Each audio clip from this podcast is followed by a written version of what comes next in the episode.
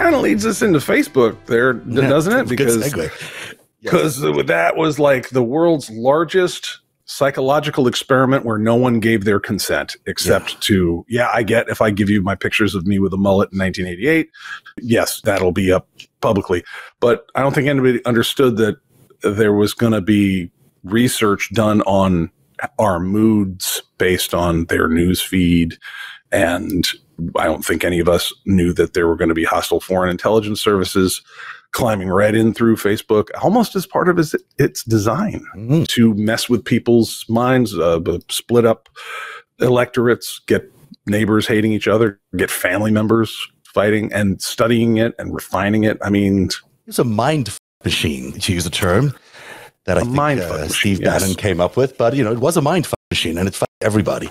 It basically distorted our thinking for, for many, many years.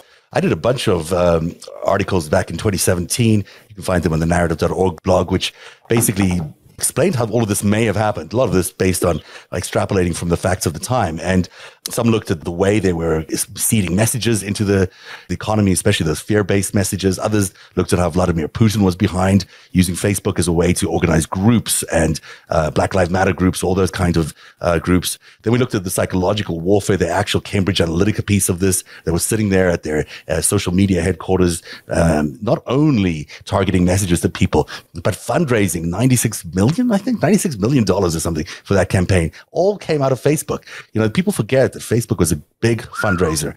Then we found out that hey, and that, that was for what? That was for, for the Trump campaign. The Trump campaign. Most of the fundraising. How much? How much money was it? Six million dollars. All of it, which I think actually, wow. I detail in a later story, came out of Saudi Arabia and, and a bunch of other places in micropayments. But I digress. Um, that's could be that's going to take a full show.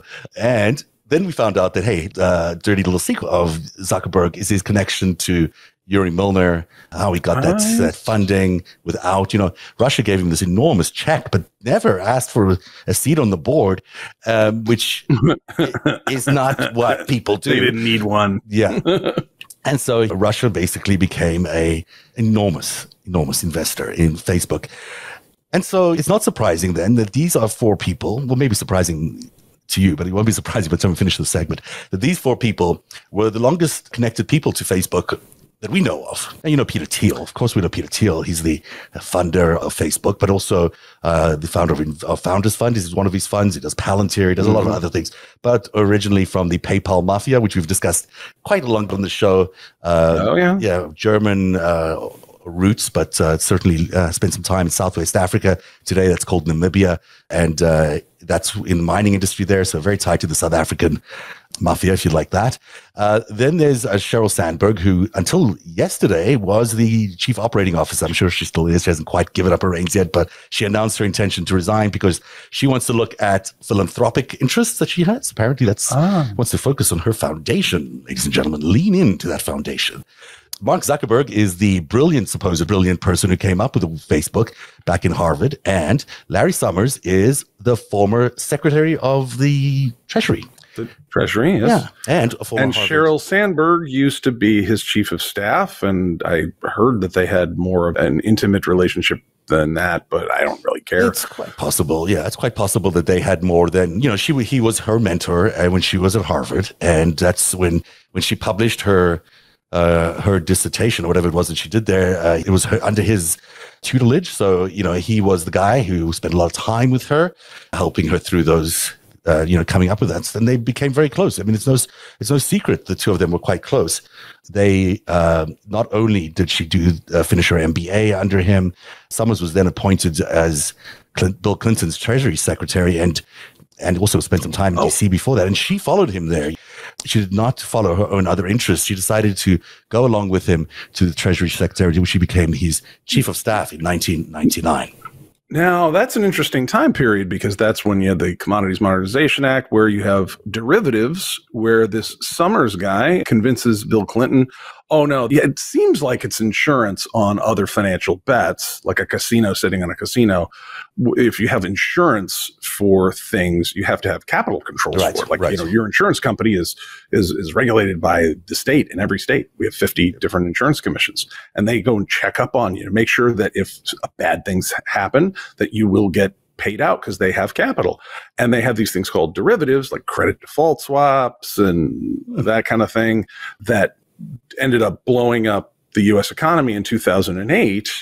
And Summers, and apparently his chief of staff there was Sheryl Sandberg. I did not know that she was uh, there in that period of time where they convinced Clinton to not regulate derivatives. They also got rid of the Glass Steagall Act, mm-hmm. which had guided the American economy uh, you know the worst impulses of capitalism while keeping you know the most you know, entrepreneurs can flourish without it going into like crazy casino land which is what happened in the 1920s of course the crash yeah. of, of 29 um, and in 2008, just a few years after that, when he was the Secretary of the Treasury, they had that crash that led into 2008. I've, and when Obama had to take over, just at that exact moment, right. everything that's crashed right. because these, well, not these, not necessarily Sandberg directly, but under Summers, and she was his chief of staff, they eliminated a lot of these policies that were helping protect the American economy, you know, which when they were taken away, were obviously taken advantage of. And then boom, we had the crash in 2008 leading into 2009. Yeah.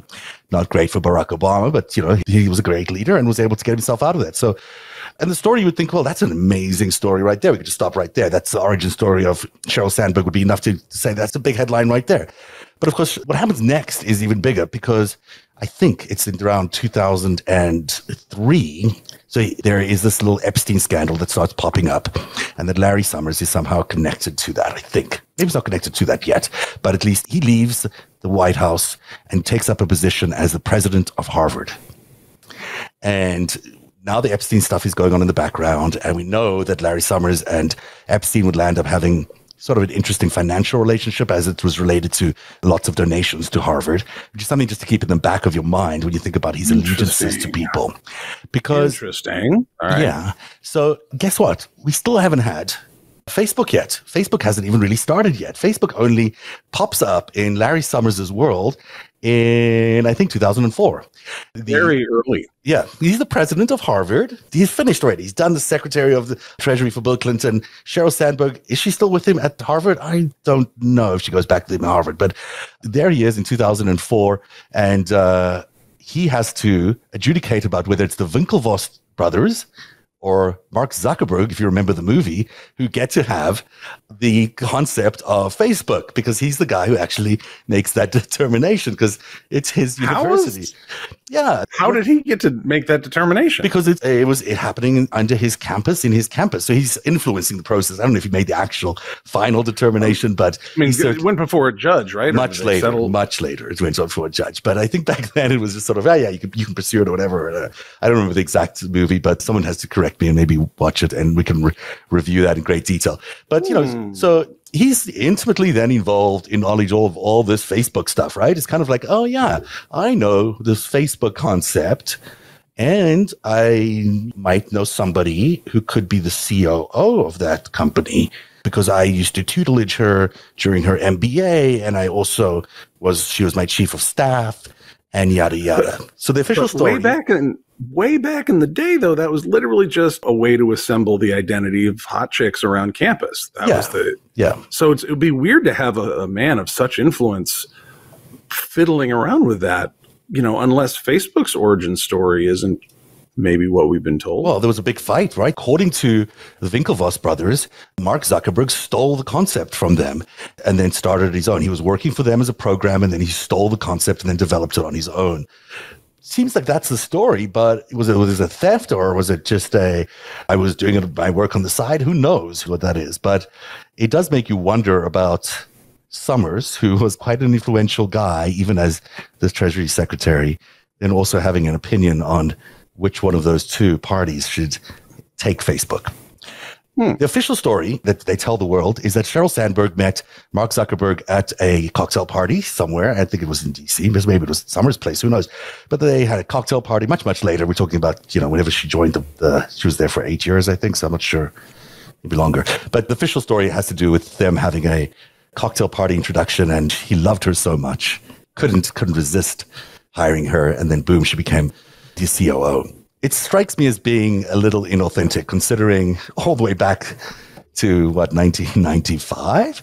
She knew uh, Summers and was probably aware of all sorts of things related to Facebook all the way through. Considering some people say she may have had some sort of um, intimate relationship with her, certainly close relationship beyond. But that's a time period when they both knew Jeffrey Epstein, maybe. Um, well, Jeffrey Epstein, who, yes, after it came in the 2000s. So that's when that sort of broke. Yeah. So, yeah, but he was floating around in the 90s, certainly. That's true. And, that's um, true. Well, look, Larry he Summers was in, in, in, the White House.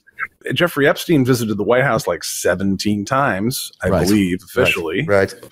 Sounds like, you know, he might have. Uh, maybe met. Uh, didn't we kind of decide that Jeffrey Epstein was Israeli intelligence? I am alone in the world to say this out publicly all the time, but he's definitely an Israeli asset, and uh, and so is Ghislaine Maxwell. Also did work. I believe Robert Maxwell, yeah. who died uh, in weird circumstances in '91, mm-hmm. is buried in Israel, right? Yeah, yeah, yeah. And clearly was look. Robert Maxwell worked for a lot of people. He worked for the KGB. He worked for the MI6. He was sort of a he you know ties back to our earlier story. He worked for the Queen uh, on a bunch of things. As you know, Andrew we mentioned already worked for Epstein. So there's a whole connectivity there. Yeah. You know, there's a lot going on in that connection as well. So it's not surprising that Larry Summers might have known Epstein. He, probably did early in that early stage because, you know, ultimately Epstein was there to basically keep Clinton in line. He was designed to keep Clinton in line. And that's why he was sent to the United States to sort of to basically monitor the Clintons. Epstein was or Summers was? Ep- uh, Epstein was. Um, Ari Ben told me that Epstein, his main role was to ensure that Clinton wouldn't be too far left, you know, especially in Middle East policy related to the Palestinians. Oh. Yeah. So there was like an Israeli concern about making sure Bill Clinton was under certain type of yeah. control. Yeah, cut to the blue dress. And, and Monica who, Lewinsky, who told you that again?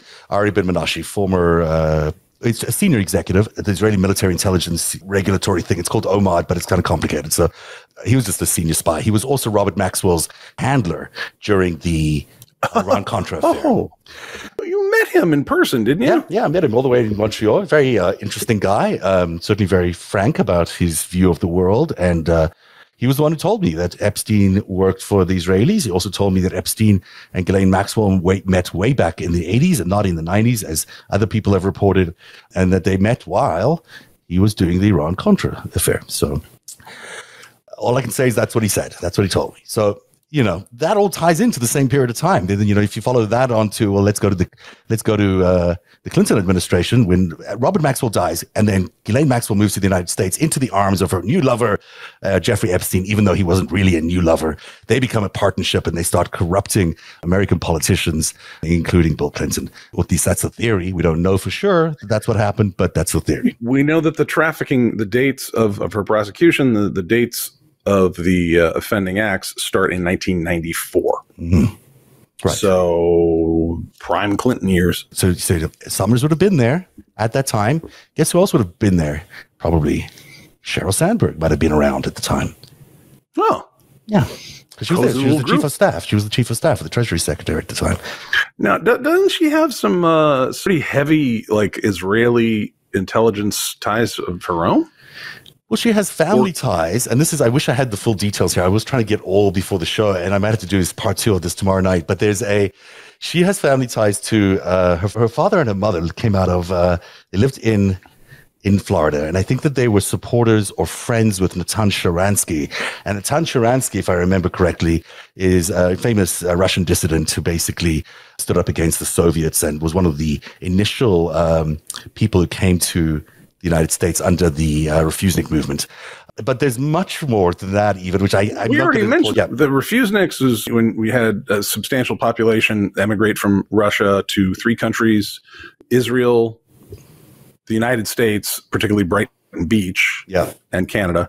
And when they got to Brighton Beach, a lot of those guys ended up rolling the Cosa Nostra and uh, wasn't that program in Israel under Menachem Begin, who was Likud? Prior to not yeah, not only that. You, you, know, you want to know what's more interesting. Well, not more interesting, and even yeah, even as interesting is. is there anything is, more interesting than what we just laid out? Robert Maxwell was the guy who basically convinced everybody to do the Refusenik thing. He was like big champion of the Refusenik thing. He was close to Gorbachev. He was the reason that that was all that all took place. And there was another Israeli cell inside the Reagan White House that helped make that happen.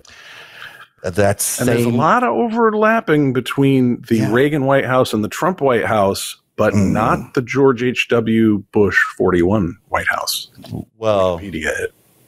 Well, check it out. They're very different. Reagan and Bush 41 were very different. But there's wow. you see a lot of people that were in the Reagan yeah. sphere who you know they end up in the Bush 43 sphere and they end up in the Trump sphere. That's yeah. very interesting. And Nixon. Some of them has landed up at Nixon. Famous back Some of this starts with Nixon. That's yeah. right. so that's part of the Sheryl Sandberg backstory. I'd not intended to go into all these uh, side panels, but there were uh, Interesting. Interesting, Eric. You've got a smart little mind there. You're connecting all the dots here. Um, tomorrow night, I'm going to see if I can get the the actual like cliffhanger shocker thing that I, we found out, and I'm just going to confirm it before I put it on the air, which will uh, make you go, wow, we were snookered by Facebook. We really is what a con that thing was.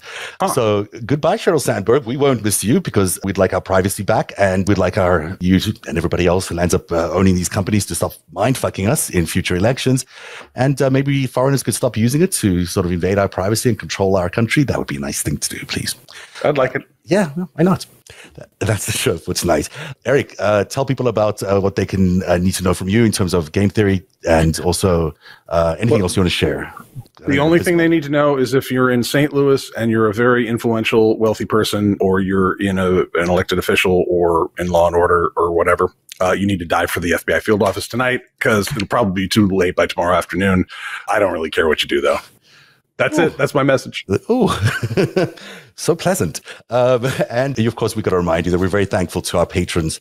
Without you, we can't make this programming. Without you, all these stories we keep telling you about would never come to light. That's the only reason you're getting to hear about them is because you're funding our programming. So please go to patreon.com forward slash narativ and uh, keep subscribing and supporting us because it really makes the difference.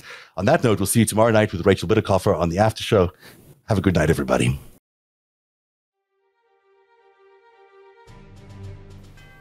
Narativ is made possible by viewers like you. Join today and support truly independent journalism at patreon.com forward slash narativ. That's patreon.com forward slash narativ.